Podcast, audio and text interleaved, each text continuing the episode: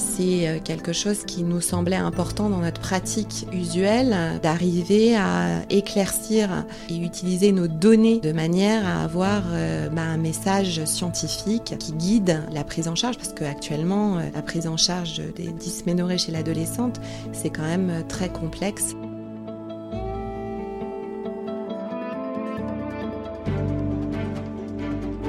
Bienvenue dans la quatrième saison du podcast Médecine, Sciences et Recherche clinique proposé par la direction Recherche et Enseignement de Ramsey Santé. Que se passe-t-il après la recherche? Comment la recherche clinique fait-elle évoluer concrètement la pratique médicale, la prise en charge des patients ou encore leur diagnostic? C'est à toutes ces questions que nous allons répondre dans cette saison en allant à la rencontre de médecins dont le projet scientifique est aujourd'hui appliqué. Pour ce cinquième épisode, direction l'Institut de la femme et de l'endométriose à Paris. Il a été cofondé par le docteur Anne-Élodie Millicher. Cette radiologue a évalué la pertinence de l'IRM pour diagnostiquer l'endométriose chez les adolescentes qui souffrent de dysménorrhée. Les résultats de cet article ont permis de voir qu'il y avait euh, un âge prépondérant pour lequel on arrivait à avoir des lésions d'endométriose en IRM.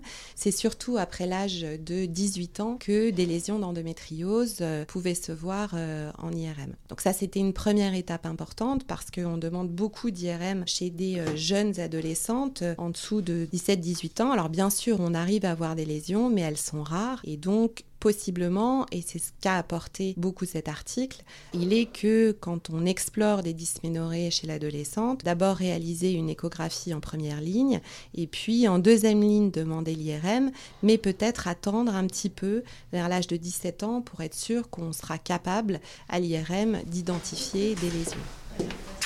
Bonjour madame, je vous laisse vous installer. Euh, savez-vous comment se passe une échographie pelvienne? Vous n'avez jamais eu cet examen? D'accord, donc vous allez voir, ça va très bien se passer. Je vais y aller très doucement. Bien sûr, il n'est pas question euh, de vous imposer quoi que ce soit. Si au final cet examen, euh, vous ne voulez pas qu'on le fasse, on ne le fera pas. Cette recherche, elle nous a permis de préciser notre, notre discours par rapport à la, à l'intérêt de l'IRM et à sa temporalité dans la prise en charge des dysménorrhées. Et ça nous a permis euh, d'avoir du coup un discours un peu homogène euh, les uns les autres, euh, les gynécologues qui voient les adolescentes, les radiologues qui les voient lors des examens. ça nous a conforté dans une certaine position et c'est toujours bien pour les patients d'avoir en face des discours cohérents qui sont les mêmes et qui sont appuyés par des données scientifiques. Voilà, ça les, ça les rassure, elles sentent que euh, c'est pas au petit bonheur la chance euh, qu'on va leur faire l'IRM ou pas l'IRM, etc. Je vous mets un petit papier sur lequel vous allez pouvoir vous installer. Euh, et puis je vous mets un petit papier sur le ventre, comme ça vous n'avez pas à rester la moitié nue. Voilà, parfait.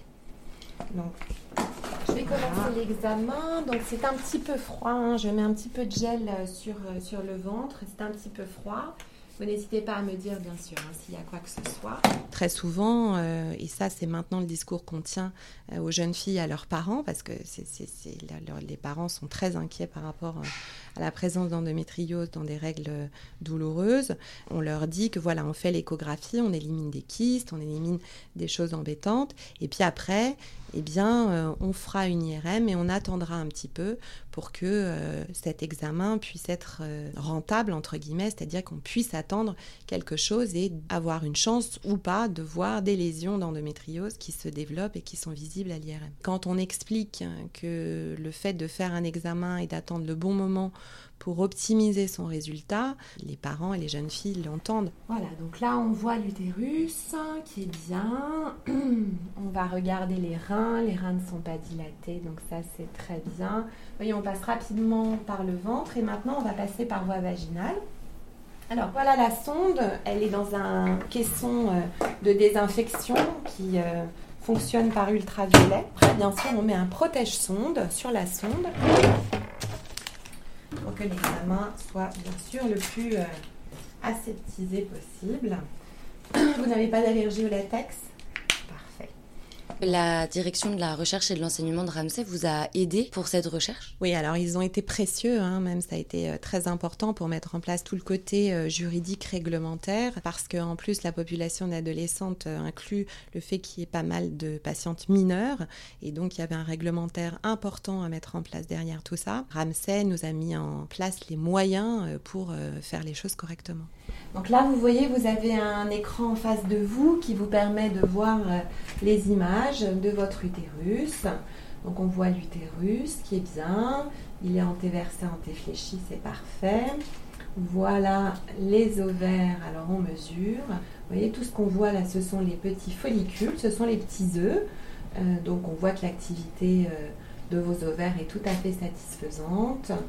Euh, Cet article a été publié dans Fertile Stérile euh, cette année, ce qui est pour nous euh, un beau résultat parce que c'est un journal qui est beaucoup lu par les gynécologues. Et pour nous radiologues qui avons initié cette étude et notamment avec l'équipe du professeur Chaperon à Cochin, c'était important que sa diffusion aille vers les cliniciens et vers les gynécologues qui voient toutes ces patients. C'est euh, quelque chose qui nous semblait important dans notre pratique usuelle, euh, quotidienne, où on voit euh, beaucoup de patientes de cet âge, d'arriver à éclaircir et utiliser nos données de manière à avoir bah, un message scientifique qui guide la prise en charge, parce qu'actuellement, la prise en charge des dysménorrhées chez l'adolescente, c'est quand même très complexe. Le fait d'avoir mené cette recherche dans notre pratique, ça implique une certaine rigueur scientifique et intellectuelle. Et puis, euh, ça a ouvert euh, pas mal de discussions avec nos collègues, euh, et notamment aussi sur le plan international. Le fait de pouvoir présenter ce, travail, bah, ça nous fait rencontrer des gens et on se rend compte que c'est la même problématique partout. De la prise en charge des dysménorrhées chez l'adolescente, quel examen demander, à quel âge demander l'IRM, est-ce qu'elle est toujours pertinente, etc.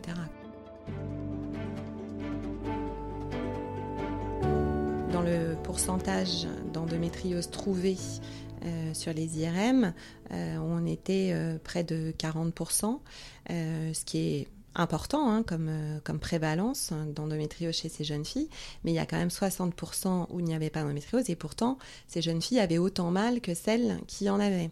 Donc ça c'est aussi un point important à faire passer, qui est que l'objectif primordial, c'est surtout de calmer les douleurs de ces adolescentes euh, et de répéter euh, 3, 4 IRM parfois, comme on voit euh, dans certains cas.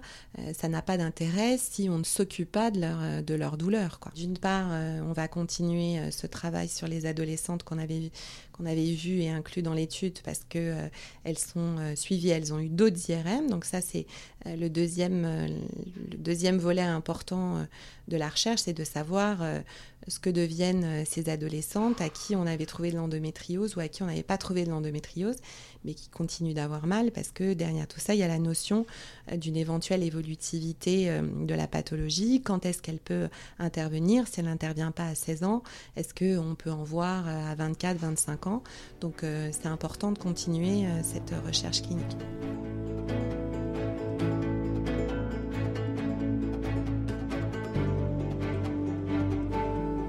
Retrouvez tous les épisodes du podcast Médecine, Sciences et Recherche cliniques sur le site de Ramsey Santé.